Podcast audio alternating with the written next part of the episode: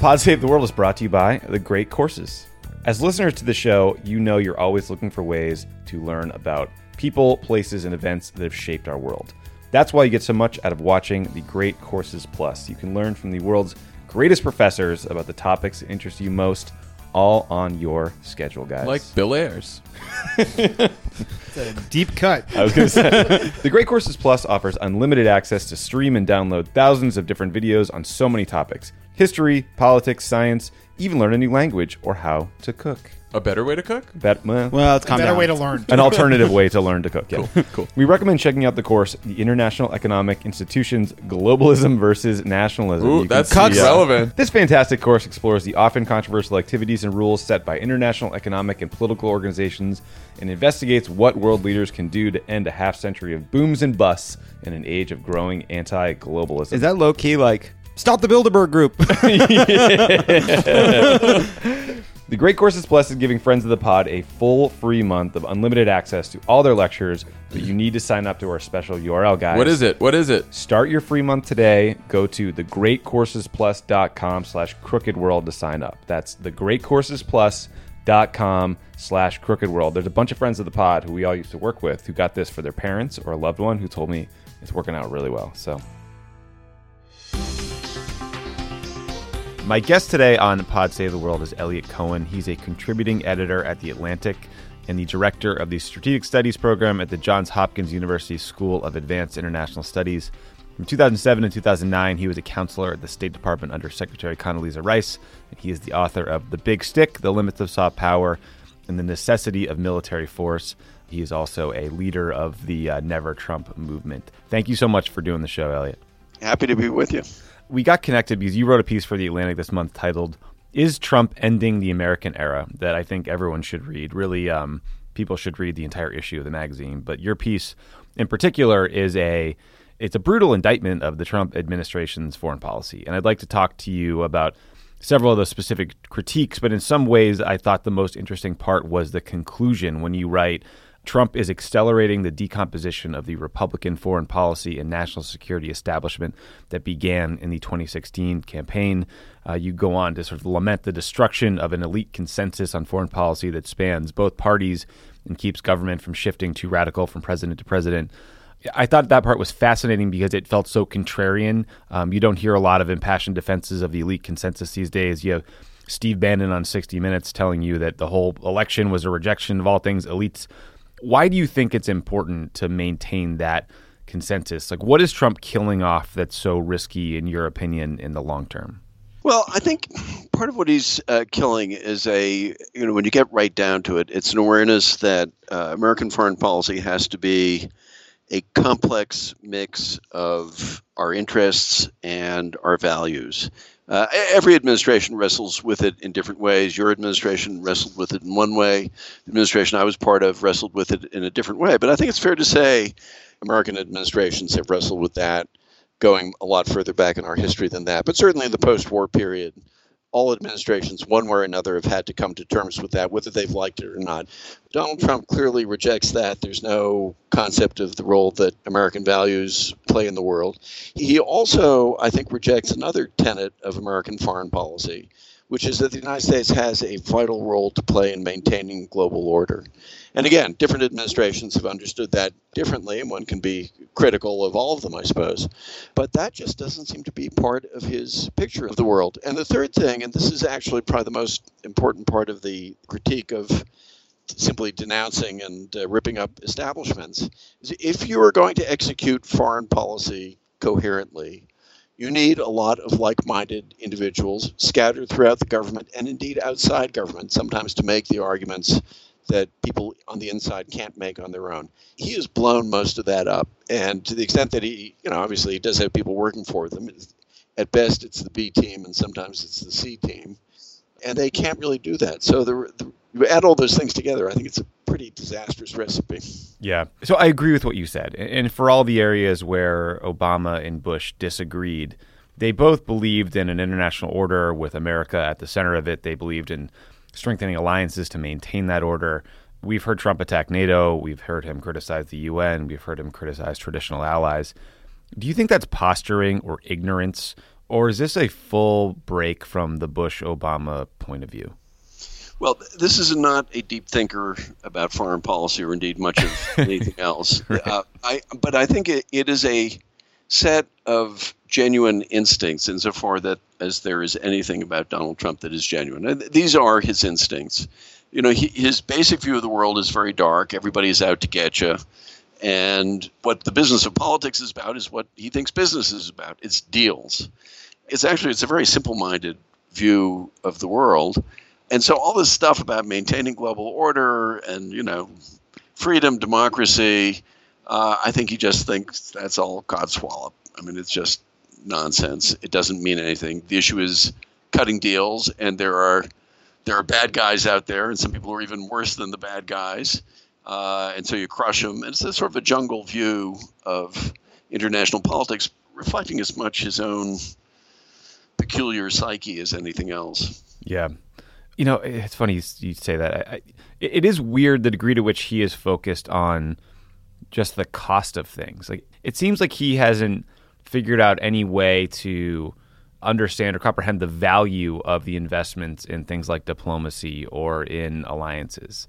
And I, I, don't know if people around him are trying to educate him on that value, but he seems to only view things in dollar terms. I think they are trying to educate him that way, but but he is a profoundly ignorant man. You know, he does not know what's in the Constitution of the United States. He clearly wasn't aware who Frederick Douglass was. Uh, you know, he would fail. I'm quite convinced. Uh, sort of a junior high school test on the history of the United States of America. Uh, so we're, we're dealing with an extraordinarily ignorant and worse, incurious man. There's no doubt in my mind that this kind of benign junta that we've, you know, that all of us feel somewhat better having around him, H.R. McMaster, the National Security Advisor, Mattis as SecDef, and uh, Kelly as chief of staff are are trying to educate him. In fact, there have been stories about taking him to the Pentagon and briefing him on things. And I think in the moment, because he doesn't have any real convictions, he can go along with that. But the problem is Donald Trump is always in the moment, and so it's not as if uh, there's you know some sort of fundamental understanding of the world where you can say, "All right, you know, I've changed." That that sort of thing happened, say, with some of the great legislators of the early Cold War period, people who'd been essentially isolationists uh, before World War II really came to see no, the world is different than I understood it, and so I'm I'm going to change my outlook. Donald Trump will go back and forth depending on whether he thinks he's been disrespected by somebody or you know he's angry about something that there will be no stability here yeah one of the I love the phrase benign junta. Um, I, I, think one of the biggest disappointments of the Trump cabinet, in, in, my mind at least, has been Rex Tillerson. I hoped that his management experience and his global relationships meant that he had the potential to effectively lead the State Department. Instead, I, I feel like he's largely been absent, except for slashing the State Department workforce, including at very senior levels. In the piece you write, uh, it is virtually impossible to conduct an effective foreign policy without political appointees at the assistant secretary rank who share the president's conceptions and will to implement his agenda. I agree with that, but I feel like I've done a poor job of explaining to listeners of this show why those assistant secretaries are so important and what they do. Can you help explain that and, and, and then offer maybe your take on Rex Tillerson? Sure. As, as, you know, it actually goes even deeper than that. Deputy assistant secretaries, positions like the one I had of counselor. So there's actually a whole bunch of things. I, I think the main thing that people need to understand, and in some ways, you, you only really feel this keenly enough when you're actually in government, that the ideas, the concepts behind foreign policy are, are kind of like the yeast when you're making bread. You know, it's it's absolutely essential. Otherwise, the bread isn't going to rise but it's actually an infinitesimal amount of the total volume of what you're building. And the, the bulk of what you do is implementation, is making things happen, you know, adjusting to setbacks or changes. And so there's just a, a constant stream of work that has to be done, but it has to be done with some larger ideas in mind. And, and in the case of the State Department, what's so important about that is this is about building relationships. You know, George Shultz, who was a great Secretary of State, I believe, um, under Ronald Reagan, said that diplomacy is like gardening. You know, you always have to be tilling the soil. You always have to be working at it. You always have to be, you know, pruning shrubs and all, all that sort of stuff. And I think that's what's missing. So even you know, the, the ideas here are kind of crazy and, and not particularly good anyway. But but the thing is, if you don't have people who can implement it, you just have chaos. And, instead, what we've got with Tillerson is he's apparently trying to run the uh, State Department with a deeply disliked chief of staff and a somewhat inflated policy planning staff, which is normally not operational at all. It's supposed to be the conceptualizers, the speechwriters, and what have you. And that's just bound to fail. And uh, we will discover that if we actually try to do something, for example, over over North Korea. On, on uh, Tillerson, uh, I think I'm on record as saying that I think he may very well go down as the worst Secretary of State ever. I was asked why I thought that. And what I said is, well, there have been plenty of uh, secretaries of state who've had to implement stupid policies. Uh, there have been plenty of secretaries of state who've had dumb ideas. Uh, there have been plenty of secretaries of state who ended up at odds with the president or the national security advisor. But I'm not aware of any who've been in that situation and at the same time have decided that the best thing they could do would be to take a pickaxe to their own department. yeah. I don't understand why you would gut your own team for no reason. That's what he's done. And it's it is just bizarre. I know you've wrestled with this over time, but do you think people should serve in this administration in foreign policy roles? I mean, I think the Sean Spicers of the world are as craven as human beings get.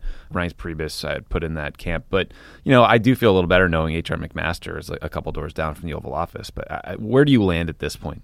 Well, I had a piece about this in uh, uh, in the Atlantic, uh, which was mainly about Kelly, but I think it applies to all of them. So the first thing I would say is, and I certainly say this to my students, you know, the career foreign service, the career intelligence uh, corps, the military, civil service, absolutely. I mean, those people outlast administrations. They're neutral servants of the state. They should definitely be there political appointees, yeah, there. I mean, there's some positions which are innocuous. You know, the assistant secretary for Greenland Affairs. You know, there's probably nothing pernicious. I think when you get to the higher levels, there is a dilemma here, which is on the one hand, I agree with you. I'm very glad that McMaster and Kelly and Mattis are there. I, I am troubled by the fact that you've got three generals in those positions. We can discuss that if you want. But I also think by doing it, they are imperiling their own integrity because you know you have to be able to stand up for the president. You know, I there were times when I certainly disagreed with George W. Bush before I went into government and after. But if somebody at a dinner party had said, you know, I think George W. Bush is a lying, crooked, dishonest louse of a human being, I would have stepped up and said, no, he's not. And here's why I think that's completely unfair and inappropriate, whether or not you agree with any of the policies. I'm sure you would have said something similar about Barack Obama. Well, in the case of Trump, actually, a lot of those things are true. And to have to defend him and to pretend that he is something other than what he is, actually, particularly for military people, is a kind of breach of your integrity. And there's a moral price that you pay for it. There's a great essay, which I make all my students read, uh, called "The Inner Ring" by C.S. Lewis. You know, the author of the Narnia books and so on. And it's about what the desire to be in the circle of power does to people, and about the moral risks that you run doing that. So I, I have very mixed feelings. None of these people, trust me, none of these people are asking me for my advice. Uh, well, I don't know, but but the fact of the matter is they're they've made that decision. I think many of them will be permanently damaged by it, if not financially, because I'm sure they'll be fine. I think in terms of who they are. Yeah. Well, and this is also the first time Narnia books have been mentioned on this show, and I am here for it because I fully support reading those books as well. So back to the staffing question. You have this great anecdote about how in 1990 the American ambassador to Iraq met with Saddam Hussein. In the meeting, the ambassador assured him President George H.W. Bush's friendship and, and said, you know, we have no opinion on the Arab conflicts like your border disagreement with Kuwait. A week later, Saddam rolls into Iraq and is surprised that George Bush didn't take it well. It's a great cautionary tale about miscommunication, even with, as you note, a very competent administration, and then you have the Trump administration. What potential miscommunication worries you the most? It's endless. You know, we could miscommunicate with the Chinese over North Korea. We may be miscommunicating in quite a big way right now. The, the president as I read his remarks to the UN, really is threatening a war of annihilation against North Korea if they don't stop both the nuclear program and issuing threats with it. Well, that means either we're going to have a really big war on the Korean Peninsula, or we're effectively going to back down and make the Obama red line, which sorry, I was very critical of, look like nothing. I mean, it, it'll this will be infinitely worse than the Obama red line that wasn't a red line, and so that's a big communications issue right there. The ability to communicate what are the things that you simply will not tolerate is absolutely essentially important. Also, the you know what are the things that you will do? What are the things you'll do for allies and friends? The list really is endless.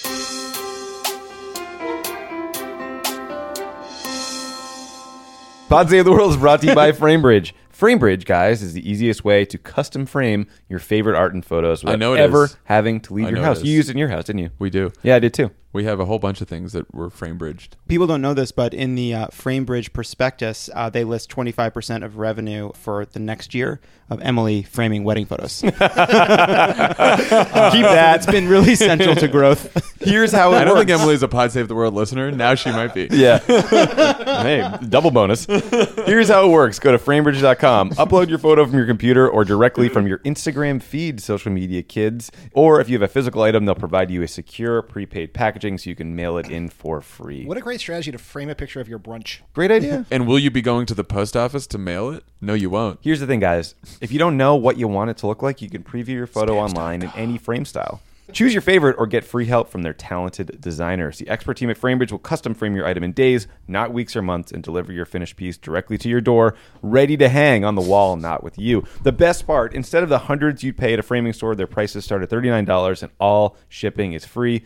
Plus, Pod Save the World listeners will get 15% off their first order at framebridge.com when they use the code Crooked World. Do not forget that code, guys. They even offer a happiness guarantee. If for any reason Love you aren't 100% satisfied with your order, they will make it right. Get started today by Dear framing. FrameBridge, uh, I'm calling about the happiness guarantee. The pictures looks wonderful, but I'm divorced. and so I have some questions about the enforcement mechanisms here. Go to framebridge.com and use the promo code Crooked World. You'll save an additional 15% off your first order, and it will save your marriage. Framebridge.com, promo code Crooked World. Framebridge, a better way to find joy in your life. Pod Save the World is brought to you by Nature Box. Delicious. You guys know what time it is. It's time for a nature box. If John Snake- says snack mm, o'clock. an ad, it's about food. We all want to eat better, I'm guys. hungry. When it comes to snacks, sometimes it feels like the whole world is delicious and a billion calories. Ugh. What a good natured point that was versus boring and tasteless. Nature Box is over 100 snacks that taste good and are actually better for you. All the snacks are made from high quality, simple ingredients, which means no artificial colors. John, make this about you. No artificial flavors, no artificial sweeteners. 'cause You can get good food and you can feel good about what you're eating. I love nature boxes. They've been really good so far. We've gotten them in the office. It's true. There's uh, sriracha cashews. Those are awesome. Which are great. There's like a dried banana chip. Those are very good too. Also Yeah, I like very the um, tasty. uh, the pineapple, the dried pineapple. Maybe that's what I was thinking of. We are chock a block with delicious, healthy choices for snacks at the office. Not a bad idea after 24 hours in Wisconsin. Yeah, that's true. Yeah, these where, they people. inje- where you intravenously inject cheese. Uh, you're sure to find your new snack obsession at Nature Box. They add new snacks every month. They're inspired by real customer feedback, the latest food trends, and professional chefs. It's so simple, guys. Go to naturebox.com, choose the snacks you want, and NatureBox will deliver them right to your door. There's no risk. If you ever try a snack you don't like, don't eat it. NatureBox will replace it for free. Throw that snack you don't like. Hey, come get my snack. Come get my I hated snack, this one Nature snack. Box. I liked seven of the snacks. I disliked one of the snacks. Send me another snack. And you know what they'll say? Sure, Tommy. Sure. right now, NatureBox is offering Pod Save the World fans 50% off their first order when you go to naturebox.com slash crooked world. What's that That's code? naturebox.com slash crooked world for half off your first order. That's a lot off. naturebox.com slash crooked world. End of ad.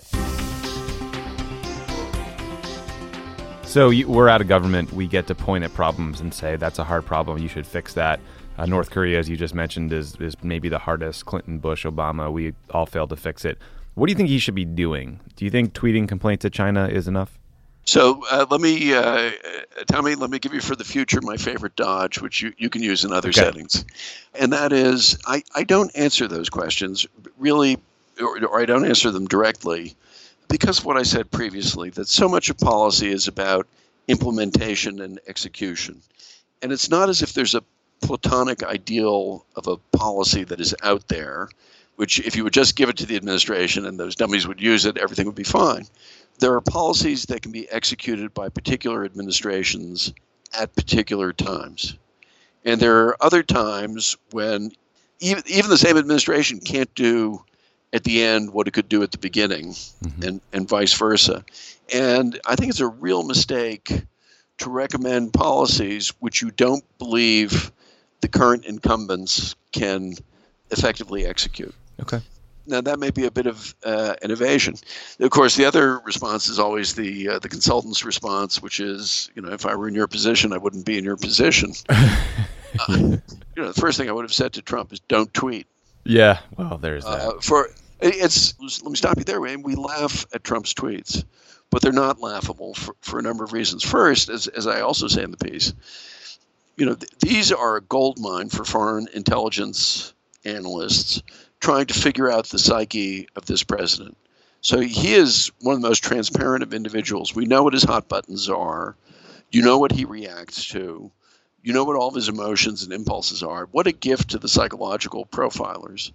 The second thing is tweets are statements of policy by the president of the United States. And if we get to the point where we just think of them as kind of you know the sort of lunatic expressions of a disordered mind then when the time comes when you actually do have to communicate something again why should anybody believe him and the third thing which again i, I think we've been desensitized to is the diminution of the dignity of the office you know the kinds of things that he puts in those tweets are not comical some of them are just they're vulgar they're reprehensible and he is doing damage, serious damage to that institution. I agree. I mean, I, I, do think we are all boiled frogs when it comes to Trump's actions, and we need to sometimes step back and think.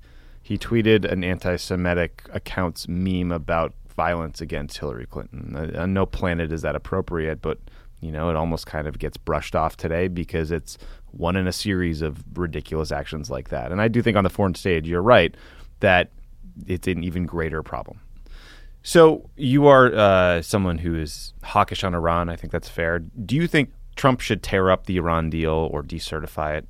No, I don't. I did think it was a terrible uh, deal, and uh, even spoke and wrote to that effect. But my view is also once the United States government signs a deal, you have to stick with it, and respect it, whether you think your predecessor was doing the right thing or not. And there, there is an obligation, I think, for any administration to to make sure that foreign countries understand that there's a fundamental continuity in American foreign policy, even if we don't, even if one administration is quite different from another. I think it's quite fair and appropriate for them to really hold Iran's feet to the fire on all kinds of other things. You know, the various things that they've done uh, throughout the Middle East and Persian Gulf in particular. And there is pretty clearly a Iran North Korea story. So I think it, it's appropriate to come down hard on uh, the Iranians over a whole bunch of things. I think it makes sense to absolutely hold them to the letter of the agreement. Would I simply rip up the agreement when there's no replacement for it and when the other countries that are party to it would be deeply opposed to it? I don't think so. That was a very rational, fair answer. I want people to hear criticisms of the Iran deal because obviously I'm an Obama person. I've spoken to a lot of people who I've worked with who are my friends. What are your primary concerns with the deal as constructed? Well, I, I do think it was a mistake to get so focused on the nuclear dimension that one ignores the rest of Iran's malign behavior. I also think that fundamentally what the deal did, and this may have been the best that could have been accomplished, and uh, you know I've, I've heard that argument from people like Jake Sullivan, and I, I understand it, even if I don't fully go along with it. I, I think fundamentally this just kicks the can down the road, and so we're basically right now with Iran where we were with North Korea 10 years ago. That is to say, where they're on a trajectory to developing nuclear weapons. The this agreement slows it down, but that's it slows it down somewhat. But in terms of the basic technology, in terms of the missile technology, in terms of the ability to enrich uh, fuel and all that, they've actually advanced considerably over where they were, and they will be in a position to to go uh, further yet. And then the last thing I think is inevitably once you begin taking off sanctions, all kinds of countries are going to rush in to begin doing business with Iran. And so you take away your most valuable tool in dealing with them, which was, of course, the uh, the sanctions regime. shifting gears a little bit to Iraq, do you think? I mean, you were a supporter of the war at the time. You, you wrote a piece in 2005 that was before you went into the Bush administration that I think is is still very much worth reading. Do you think we've learned the right lessons from the Iraq War? Because I worry about this version of events. I, I feel like I hear today that suggests it was the right thing to do, if even if the intelligence was wrong and the problem was simply mismanagement or lack of planning and that if we had left troops in 2011, you know, in hindsight, it might have been the right call. Does that version of events doom us to repeat our mistakes, or what's your take on the lesson? Well, I have a uh, long discussion of this in my book, uh, The Big Stick. There's a chapter called 15 Years of War, and I, particularly because I was in favor of the war, and I was a, and a government official in 2007, 2008. I thought it was really important to come to terms with it. And it's you know it's never a satisfying answer to say, well, it's complicated, it, but it is complicated. I mean, obviously, the premise, one of the most important premises of the war, turned out to be false, and that is the uh, the intelligence about the nuclear program. And uh, I don't think there was malice in that, but you know that was clearly a problem. And the second thing was our institutions were clearly not prepared for the tasks that they should have expected to face once the regime was overthrown.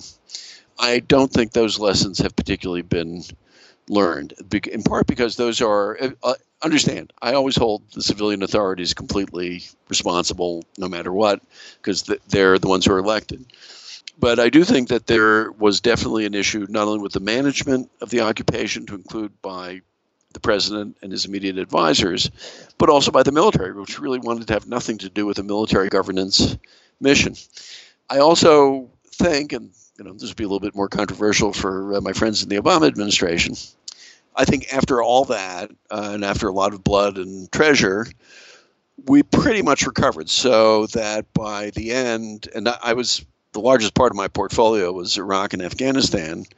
I did not have a good feeling about Afghanistan, but I had a pretty good feeling about Iraq. And the phrase that I used, which I think still held, was a fragile trajectory to success. And, and I think career diplomats like Ryan Crocker and Jim Jeffrey, who were not in favor of the war but really know that part of the world well, would have agreed with that. Um, so I, I, do think that there were errors that were made thereafter by the Obama administration that were not necessary. I guess I'd say two more things. One is, you know, we never know what the alternative would have been, and and that's an important thing to remember when everyone looks at a historical episode. Uh, you know, because I think what you would have had happen was, and it was, it was clear by 2003 that the inspections regime had already broken down, so the nuclear program was no longer under inspections, and the sanctions regime was was breaking down. And this was also a source of a lot of anti American animus throughout the Arab world. So I think the whole thing would have broken down, and Saddam would have been out of his cage. And, you know, what that world would have been like, I don't know. The, believe it or not, there's actually a book by a Canadian political scientist who makes an interesting counter, which I cite in the book, which makes an interesting counterfactual argument that even if Al Gore had been elected president, there would have been another Iraq war more or less along those lines. Who knows? Uh, but it's it's an interesting argument. I think beyond that, though, there is a real danger that we're going to let Iraq be uh, turned into what they, they called in the 19th century the bloody shirt. You know, whenever the uh, Republicans wanted to shut down discussion in the late 19th century, when they were dealing with the uh, Democrats, they would wave the bloody shirt, say, "Remember what side you guys were on in the Civil War," and that's just a way of shutting people up and stopping a discussion. There is a real danger that Iraq becomes the bloody shirt. And lots of discussions about, you know, what should we do in Syria? What should we do in North Korea? What should we do anywhere?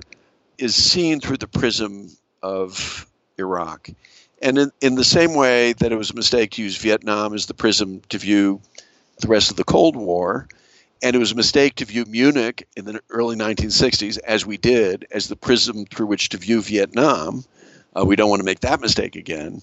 Well, I think it would be a similar mistake here. We face different kinds of challenges coming up, uh, much more in the way of great power competition, a very different sort of conflict with jihadist elements out there. And although I think we do have to think very hard about Iraq, it would be a mistake to obsess about it. Yeah, I mean, look, I, I agree. I don't want to in any way shut down the conversation, and I again appreciate you coming on the show to have it. I do think, like, when I think back to the the run up to the Iraq War, the risks entailed, the worst case scenarios, I feel like didn't get enough coverage as you know, relative to the rosy, you know, predictions from Cheney and others. I, I think in Libya as well, you know, the effort to prevent a massacre in Benghazi was effective, but you know, there wasn't enough conversation about what had to come next, and it's a disaster now. I agree with that. I, I you know, I, there's not that much difference between us. There's some, but but you know that it applies on the other side. So in the kind of standard talk I, I give about this, I, you, you, I know whether or not you'll agree with this. It's a little bit harsh on both administrations. I always say when you put up the tombstone of George W. Bush's foreign policy, whatever else is written on that tombstone at the top in capital letters will be the word Iraq. And I think when the time comes to put up the tombstone for the Obama administration's foreign policy, there'll be a lot of other stuff that'll be written on that tombstone. And at the top of that tombstone, though, in capital letters will be the word Syria. That may be true. Uh, look, I mean, anyone who worked in the Obama administration on foreign policy is going to lay in bed at night thinking about what could, should have been done in Syria for a very long time. And if they tell you otherwise, they're a liar. I think hopefully next to Syria will be bin Laden's face because that is something we all should be proud of.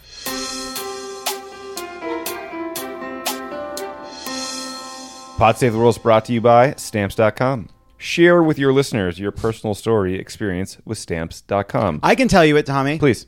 We at uh, Crooked Media mailed out a bunch of T-shirts to friends of the pod, people who've been on the show. Did we use stamps.com? John, we did. We used the uh, scale.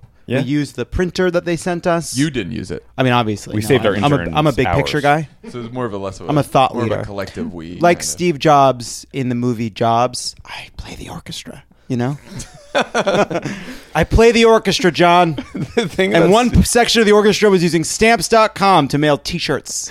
It saves you time and money, which you can use to grow your business. You're Wozniak, Tommy. Thank you. Avoid the hassle of the post office and mail everything from postcards to envelopes to packages, domestic or international. We're Create your stamps account in minutes online. I'm Wozniak, with no too. equipment to lease and no long-term commitments. And Click Jobs. print, mail, and you're done. Three Steve Jobs. Buy and three print official U.S. Postage for any letter, any package, any class of mail using your own computer and printer. Stamps.com makes it easy. They send you a digital scale, which automatically calculates your exact postage. Stamps.com will even help you Can you weigh yourself on the digital scale? It's You're too small probably for too that. fat. Stamps.com will even help you decide the best class of mail based on your needs. Maybe we Dan use is it, Tim Cook. We use it because it's very convenient. I'm the founder of Quip. right now, you too can enjoy Stamps.com server with a special offer that includes a four-week trial plus postage and a digital scale with no long-term commitments. Go to Stamps.com, click on the microphone at the top of the homepage and type in Crooked World. That's Stamps.com. Click on the microphone at the top of the homepage and type in Crooked World. Stamps.com. Never go to the post office again. We're all Wozniak.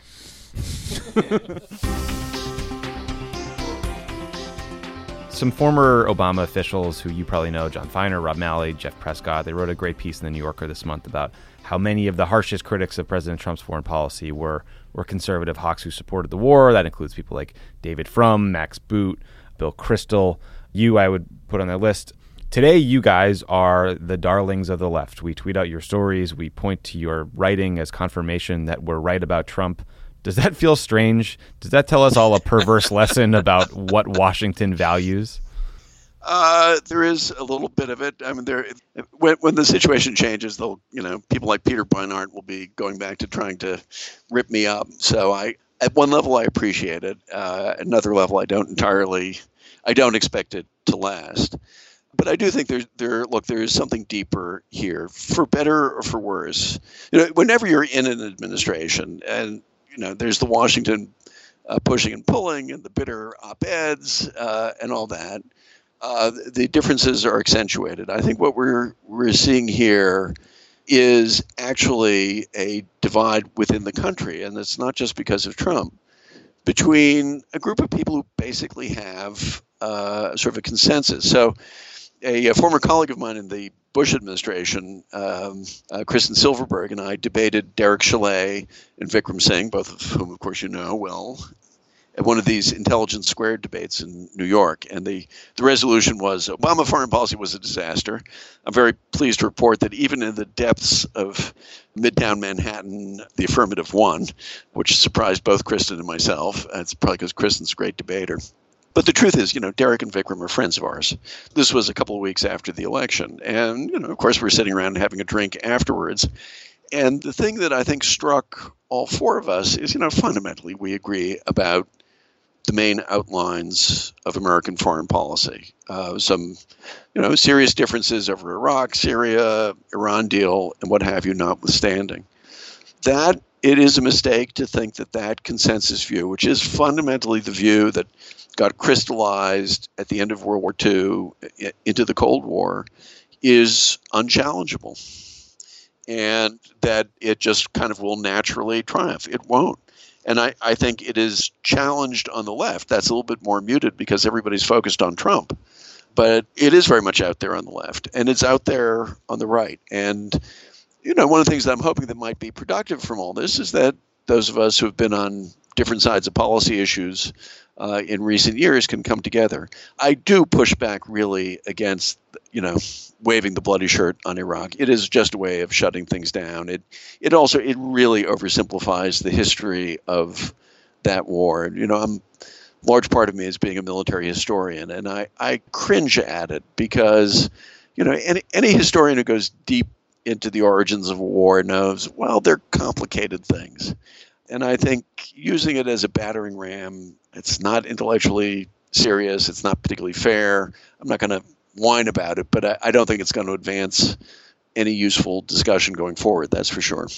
Yeah, look, I, I, hear you. I guess let's talk about the process that led us into Iraq because you know I interviewed Will Hurd the other day, a Republican congressman from Texas who was a CIA operative who used to brief delegations, and he ran for Congress because he would sit down with members of the intelligence community who couldn't tell him the difference between a Sunni and a Shiite.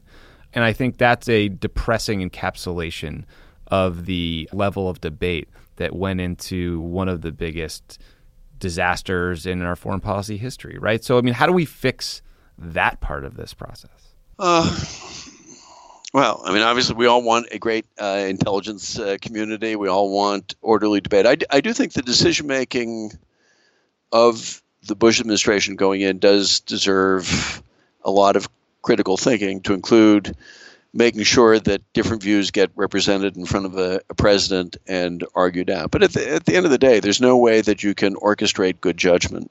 There's also, I think, another point which is really important for everybody to to understand, and that is, it, and here's the historian speaking. And bear in mind, I wasn't in government at the time. I was a an interested spectator with uh, uh, a son who was in the army. Two tours, I believe, right? Two tours in Iraq, yes. Uh, which is all why also I get I really get impatient about being lectured about Iraq by people who either didn't serve or don't have family members who served. To understand the decision for Iraq, uh, and actually the person who got this best I think was Tony Blair. You have to understand the change in the emotional atmosphere that affected all decision makers in the wake of 9/11. I think that's the part that people really don't get. Uh, Condi Rice once said to me, that you know if you were in the White House on September 11th, as she was, every day thereafter has been September 12th, and you're afraid that it's September 10th. Now you might say that's not entirely rational. You know, nobody should act that way, and so on and so forth. I completely get that, but it, there's a major act of empathy that is needed to remember that is the psychological and emotional environment of decision making. The, the other thing that I would say is, and I think this is the important lesson, is it a lesson for any president as they put together a cabinet. That is, do we really have a team of forceful people who will debate things out in front of me? You know, one of the people who got through all that scot free was Colin Powell.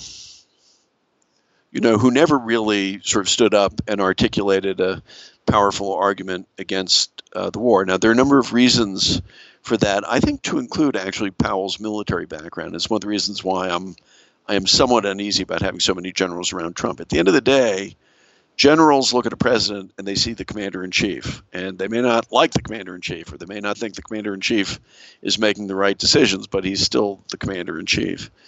And so I think that you know, and part of the job of the staff is to make sure that that stuff gets argued out in front of a president as much as possible. But at the end of the day, you know, there, you can't legislate good judgment and you can't legislate good fortune. And You know, a lot is going to hinge on what the cocktail of personalities is, and then a lot is also going to depend on the institutions. I do not believe Iraq had to turn out the way it turned out in the first few years. I really don't. In the same way, I don't think Iraq had to be what it is now. And we could go into the, the Obama administration on, on Iraq policy as well. And by the way, the, as you know, as you will remember, the Iraq uh, certainly what vice president who had the Iraq portfolio, or at least large part of it, was saying, you know, he thought Iraq was in great shape in 2009. Yeah, I mean, look, he, none of us predicted Syria collapsing or the Arab Spring generally. But look, point taken. And I've sat in meetings in the Situations Room where we've had intelligence streams that made me feel like it was September 10th. So I have enormous empathy. And I was a press guy. You know, I have enormous empathy for Condi and everyone else who, who are dealing with this. I think what people still have a hard time dealing with was the way the war was sold. It felt dishonest. You know, you don't roll out a new product in August. Some of the quotes from Andy Card were unfortunate. I think there was a overlay of fear and a political process that just felt like it led to a bad decision. But you know, point taken on the empathy for sure. Yeah, I I mean I don't believe it was the worst decision ever, and I'm not willing to concede the idea that this is just this utter and total calamity that was doomed to be that way. That's again the you know, being a, essentially an historian uh, changes how you a bit how you view things. You realize how much of how much of history, particularly the history of warfare, is contingent. It's particular people making particular decisions at particular times, and it's a it's mistake to say, "Boy, that one decision unleashed a terrible course of events." It's that's very rarely the case, and uh, we need to remind ourselves of that. Yeah. Last question for you. Thank you for being so gracious with your time. You sort of spoke to this earlier, but I feel like the rise of the Tea Party, the 2016 election, it felt like a major shift in the party platforms on foreign policy. I don't mean the platforms themselves, but sort of where they stand. Trump was calling the Iraq War a disaster. He pretended he never supported it. He did. He seemed to call for the U.S. to retreat from the world. While Hillary Clinton was out there talking about projecting American power abroad. We used to talk about hawks and doves. Do you think there's a Republican and a Democratic approach to foreign policy anymore? Can you define it, or have things been scrambled? I think things have been scrambled. I mean, I never thought Hawks and I, you know, there are a number of labels which get stuck on me, which I really uh, push back on. Hawk is one, neocon is another. I've never understood what that exactly, you know, what the apostolic creed of the neocons is supposed to be that I've sworn allegiance to. And I don't think hawk and dove makes a whole lot of sense. You know, sometimes sure. it makes sense to use force, and sometimes it doesn't make sense to use force, uh, and it's very situational. Yeah, I mean, it's useless shorthand. It's why Obama rejected the term doctrine all over the place. It's just you're right. You can't summarize these things. I do think there is a difference, though. There is, on the one hand, out there a kind of, I mean, you can call it an establishment view, but it was the, certainly the consensus view about the American role in the world which was based on bipartisan consensus. And you know that establishment, even during the strain of both Bush and Obama, which for a variety of reasons where there's plenty of blame to go around, some of that bipartisanship got strained pretty hard. It was still basically there. The fact that you know you and I can have a perfectly pleasant conversation, and I can have a very perfectly pleasant conversation with Derek Chollet or lots of other people who are in the um, Obama administration says something but there is, I think, a tension between that view and a kind of populist nationalist view, which has always been out there. For me, the lesson of the, the election, and not just on foreign policy, but on a whole bunch of things, is that demons that I thought were dead and buried aren't. Yeah. And that's a it's a disturbing thought. But as I've also, you know, I've said to all my students, you know, immediately after the election, I was doing nonstop political grief counseling. me too you know, my parents, when I think about it, lived through the Depression and World War II and the early Cold War and Korea and Joe McCarthy and Vietnam and the cities going up in flames. And my grandparents lived through pogroms, World War One, the influenza epidemic, the Depression, World War II, Korea, Joe McCarthy, uh, Vietnam, and the cities going up in flames. So who says we get off easily? And I think the, mis- the mistake is that too many in our generation have not realized that Ben Franklin was right when he said to the crowd that asked him after the Constitutional Convention, What kind of government have you given us? A republic, if you can keep it. And so it's on all of us to stand up and do something about it. Well, I agree with that. And thank you so much for being willing to talk about it. You've been very gracious with your time. Uh, your piece in The Atlantic is Trump ending the American era. It's beautifully written It reminded me of a whole bunch of things Trump had done on foreign policy that I'd forgotten about because I am a boiled frog like everybody else. So everyone should read it. And thank you so much for joining the show. Tommy, thanks so much. Nice to make your acquaintance You even too. virtually. Take you care. too. Have a great day. You too. Bye bye.